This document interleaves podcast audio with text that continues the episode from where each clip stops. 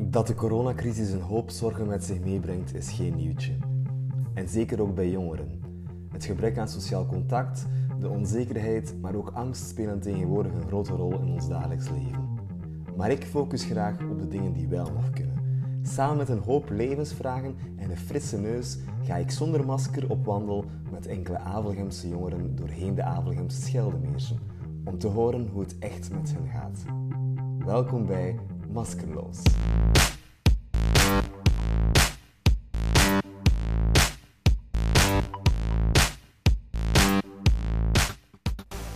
Vandaag gaan we op wandel met Thomas Messiaan. Thomas is vrijwilliger bij Krak en was jarenlang ook leider bij Chiro. Om andere jongeren te inspireren over uw ervaring. Over mijn ervaring, ja. Het is gewoon, hè? Hier het zegt. Ja. Prachtig, dat is hier toch de schoonste vuur. Hoe noemen ze dat hier op Strava? De schoonste entree van Avelgem noemt dat hier. Die bocht. Uiteindelijk, ja, Avelgem is schoon, hè? Ja, hè? Zelfs die windmolens vind ik is nog iets. Nog tof erbij. Kijk, we gaan er aan beginnen. Mooi. Ja, ben benieuwd. Wat deed je laatst voor het eerst? Ja, dat is al een andere vraag. Oei, oei. Zijn het al zulke vragen? Want, ik heb voor de eerste keer mijn verkeersbelastingen betaald. Ja, dat was ook voor de eerste keer helemaal zelf betaald. Viel dat mee? Dat viel mee. Ah ja. Dat is toch wel een zware kost om voor de eerste keer zelf te betalen. Ja, ik kan het geloven. Maar dat was wat ik laatst voor het eerst deed. Ja. Wat zou jij doen met 1 miljoen euro? Ja. Eerst en vooral een huis kopen in het buitenland. Is dat? Ja. Een vakantiewoning eigenlijk. Eerder. En misschien dan na verloop van tijd naar het buitenland zelf verhuizen om daar een bed and breakfast of iets anders te beginnen. Als ik heel veel geld zou hebben, zou ik dat wel doen. Heel veel weg van België, weg van Avelgem. Ja, uiteindelijk zou ik Avelgem wel heel hard missen, want Avelgem is mooi en je hebt hier alles. Maar dat is toch wel iets dat mij aanspreekt. Ja. Om iets in de horeca te beginnen als ik veel geld zou hebben. Bed and breakfast in Buitenland, oké. Maar 1 miljoen zou dat wel nog niet meer hebben, hè? Nee. Ja. Maar met de rest, ja. Beetje sparen ook zeker. Ja. En misschien ook wel een deel aan een goed doel geven. Ja. Een goed doel waar ik achter sta. Ja. Maar niet alles, hè? Nee. Waar sta je zo achter? Ik ben zeer pro de jongerenwerking van AOL. Ik vind dat een mooie werking, dus ik zou daar misschien wel een beetje centen naar geven. Ja. Kijk, zit ermee, kijk dat? Ja.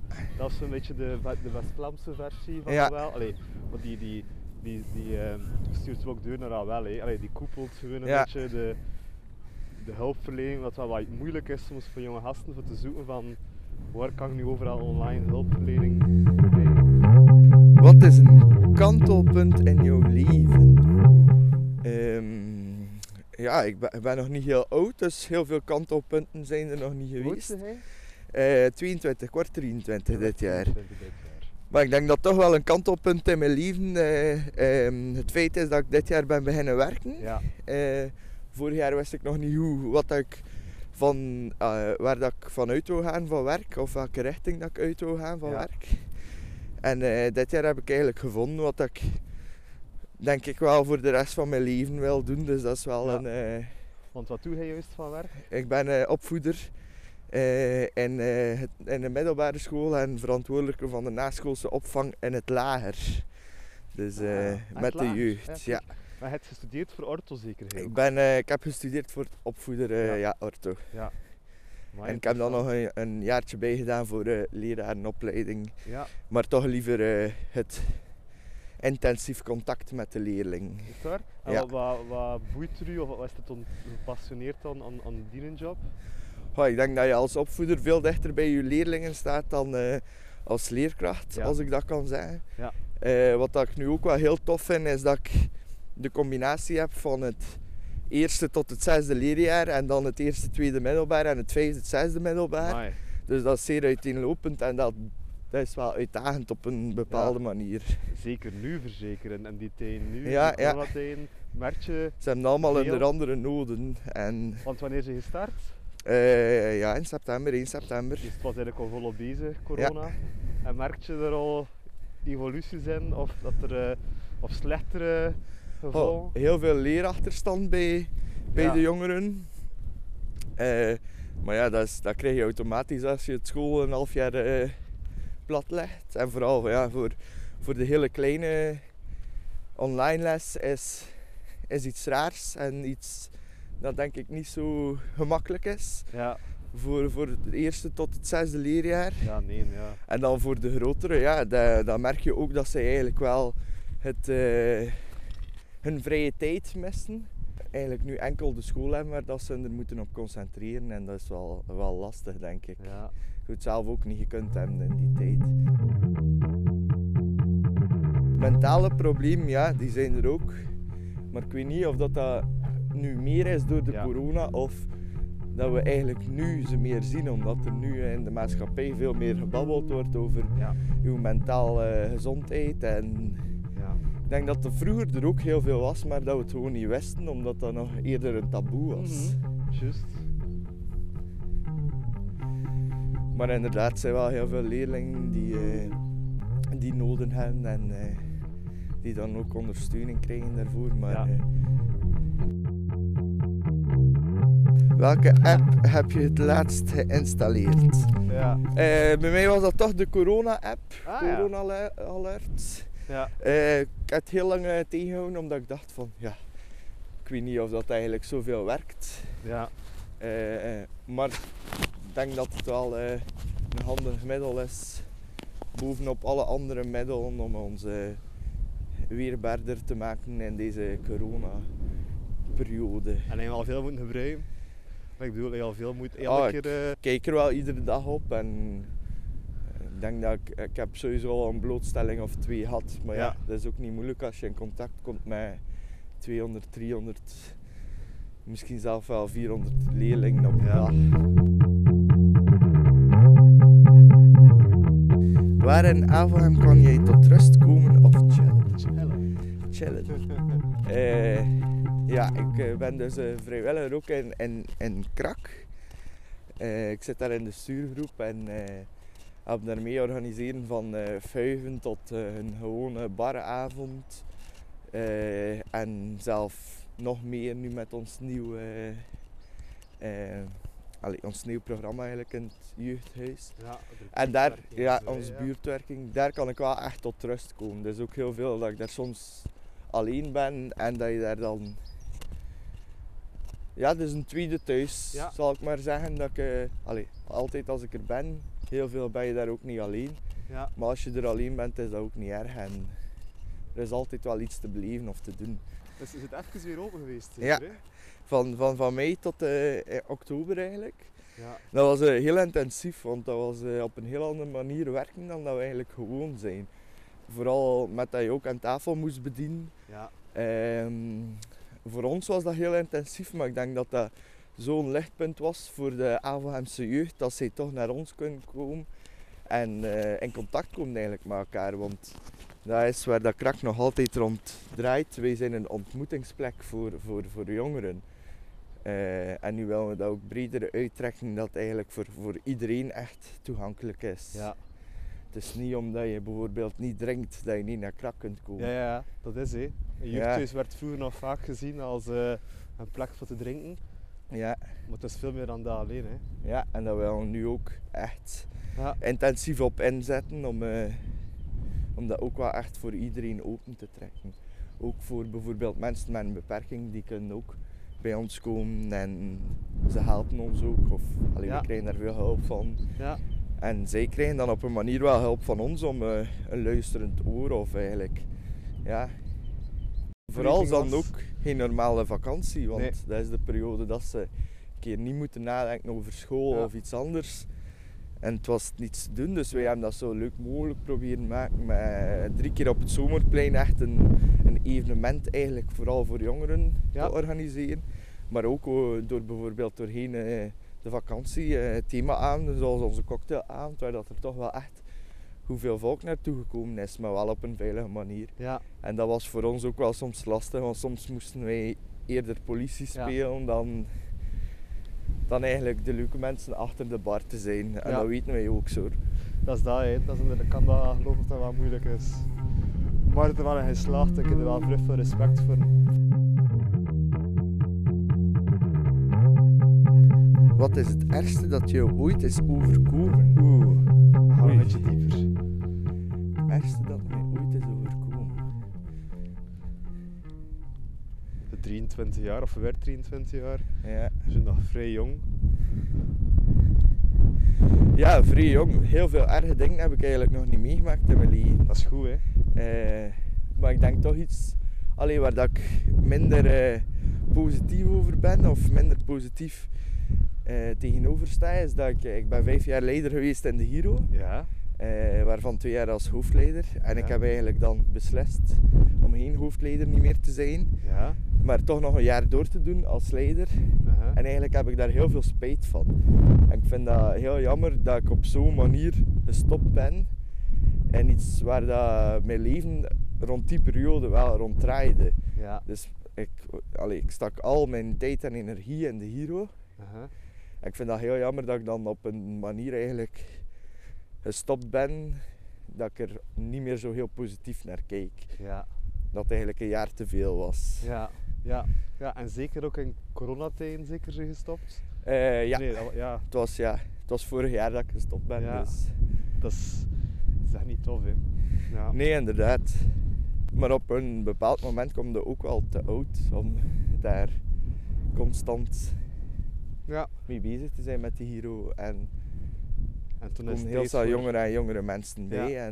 Maar dat is denk ik niet het ergste, want zoveel erge dingen zeg ik zijn nog niet echt gebeurd. Ja. Maar toch iets waar dat ik denk van, ik had dat liever anders gezien. Ja. Wie is voor jou belangrijk in je leven? Ik denk dat voor iedereen die mijn leeftijd heeft, toch wel eigenlijk, iedereen die in mijn leeftijdscategorie zit, dat je vrienden heel belangrijk zijn voor jezelf. Dat je daar, het trekt u daaraan op, maar je leeft daar ook het meest mee samen, denk ik. Of je hebt daar het nauwst contact mee naast je ouders inderdaad, en je gezin en je familie. Maar dat is sowieso, maar ik denk dat je vrienden nu in mijn leeftijdscategorie eigenlijk vrienden zijn die blijven, die niet meer veranderen. Nee. Wat dat je wel nog ziet in het lager veranderen ze nog constant, dag op dag. Ja, hè, dat en in het middelbaar eigenlijk ook. Ik dacht altijd van de mensen waar dat ik mijn 6e middelbaar mee gedaan heb, zijn de mensen waar dat ik het intensiefst contact mee heb, later dan. Maar eigenlijk is dat helemaal niet waar. Dat zijn de mensen van mij, van de Chiro en van Krak eigenlijk, zijn mijn dichtste en mijn beste vrienden, waar ik ook wel mee enorm aan optrek en die ook wel, als het een keer moeilijk gaat, waar je erbij kunt en een keer je verhaal tegen kunt doen. Wie of wat heeft je onlangs nog geïnspireerd? Ik denk dat iemand die inspireert dat moet geen grote naam zijn of iets. Dat kan al iemand kleins of iemand. Ik vind soms de sommige manieren hoe dat mijn vrienden in het leven staan, inspireren mij wel op een bepaalde manier. Maar ook mijn collega's of hoe dat zij sommige dingen aanpakken, dat inspireert mij. En dan... Waar zie je jezelf binnen 5 jaar staan? Waarschijnlijk nog B&B misschien? Ja, misschien. Maar waarschijnlijk zelf nog gewoon in het mooie Avelgem, ergens op een straat waar dat ik meestal ben. Ja, de Scheldelaan. De Scheldelaan of tussen de 2 scholen. Ja. Waarschijnlijk al in de nieuwbouw, hoop ik. Ja, juist. Ja. Hoop ik. Maar hopelijk nog de job aan doen dat ik zo graag doe en dat ik wel... voor de rest van mijn leven wil doen eigenlijk. Ja. Stel dat we nu die podcast met 5 jaar opnieuw zullen doen en we zullen luisteren naar de dingen die je nu allemaal verteld hebt. Als je daar zegt, dat is eigenlijk dat Thomas dat nog altijd ben, of zie je opeens van, toen dacht ik nog heel anders na over het leven. Maar ik denk dat ik in de loop van mijn levensjaren eigenlijk nog niet vrij veel veranderd ben. Ja. Over hoe dat ik kijk naar de zaken of hoe dat ik eigenlijk zelf ben. Ik denk dat ik eigenlijk altijd al mezelf redelijk ben geweest. Dat is wel goed. Dus ik denk dat dat binnen 5 jaar nog altijd redelijk hetzelfde gaat zijn. Waarschijnlijk echt nog in Avelgem, maar dan misschien al een eigen huis. En... Ja. Dat is wel sterk van jezelf. Nee, dat zegt u dat je inderdaad niet veranderen en je bent jezelf zo geweest en altijd zit. Veel mensen maken doorheen de jaren als een beetje identiteitscrisissen door. Of zoiets van wie ben ik eigenlijk, wat betekent ik in het leven, ja. En zo van die dingen. Maar het is echt vrij tof om te horen hoe dat hij echt zegt van ja, nog altijd in Avelgem en de school nog. En dat je een job heren doet en dat je... Ja, het is gewoon om te horen. Waarom zou je ergens anders naartoe gaan als je het hier goed hebt? Dat is juist. En kijk een keer rond hier. Ha, ja. Is gewoon... Soms kan ik wel zeggen dat ik heb mijn studiesperiode in Gent doorgemaakt. Ja. En ik kan soms wel een keer nadenken van, oh, zou ik wel niet terug naar Gent verhuizen? Ja. Mij is dat soms wel. Maar dan denk je eigenlijk altijd van, ja, dat is een periode dat je heel jong werd. Dat je waarschijnlijk naar de les ging en ja... meer uitzet dan eigenlijk ja. Doe wat je moet doen. En Gent is een heel toffe stad, maar ik weet niet of dat ik daar echt zo wil wonen. Ik denk dat ik dat dan eerder link aan. Dat is mijn studentenperiode geweest en ik ga altijd heel graag terug naar Gent. Maar niet dat ik mij daar zie wonen en werken. En... Dat is een heel andere mentaliteit dan ook hier in Avelgem. Dus...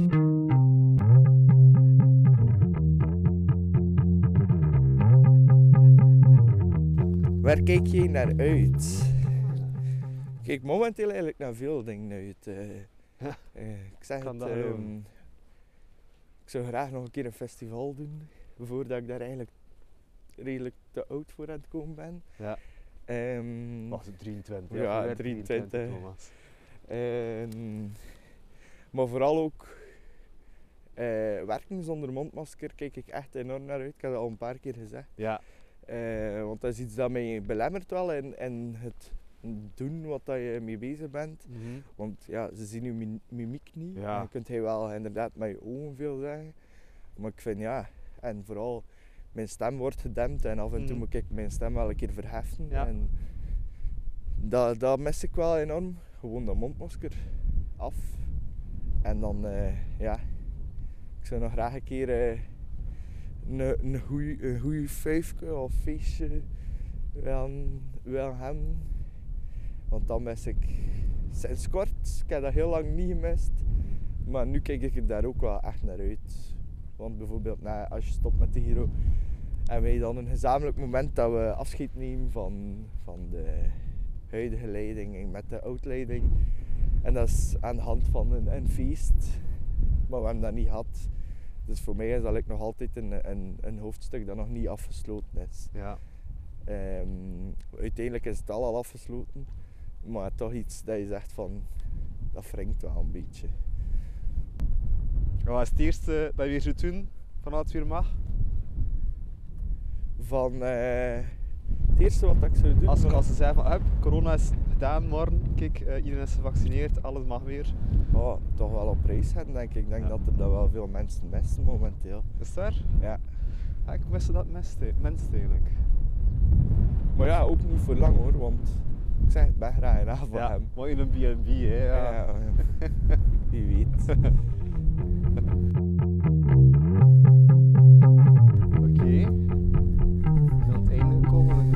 Ja. Om de podcast af te sluiten, luister ik graag naar welke raad ze zichzelf zouden willen geven 10 jaar geleden. De Massie van 10 jaar geleden bijvoorbeeld, die 13 is, of van 8 jaar geleden, die 14, 15 jaar is. Wat zou je als tip geven aan hem? Doe wat je wilt doen. Allee, binnen de lijntjes natuurlijk, maar wees jezelf en luister niet te veel naar wat de rest denkt ervan. Ja. En vooral ja, als ze zeggen je kunt het niet, bewijs dat je het wel kunt. Dat is heel belangrijk vind ik. Ah. Ja, dat is wel goed. Chic. En een paar jaar geleden zag er mij ook niemand als hoefleider. Ik heb het wel mooi 2 jaar gedaan. En, ja. dat is waar. Dus ik denk, bewijs dat je het kunt. Dit was Maskerloos, een podcast van Spiekerelle Avelgem met de dienst Jeugd en Cultuur. Bedankt om te luisteren en graag tot de volgende.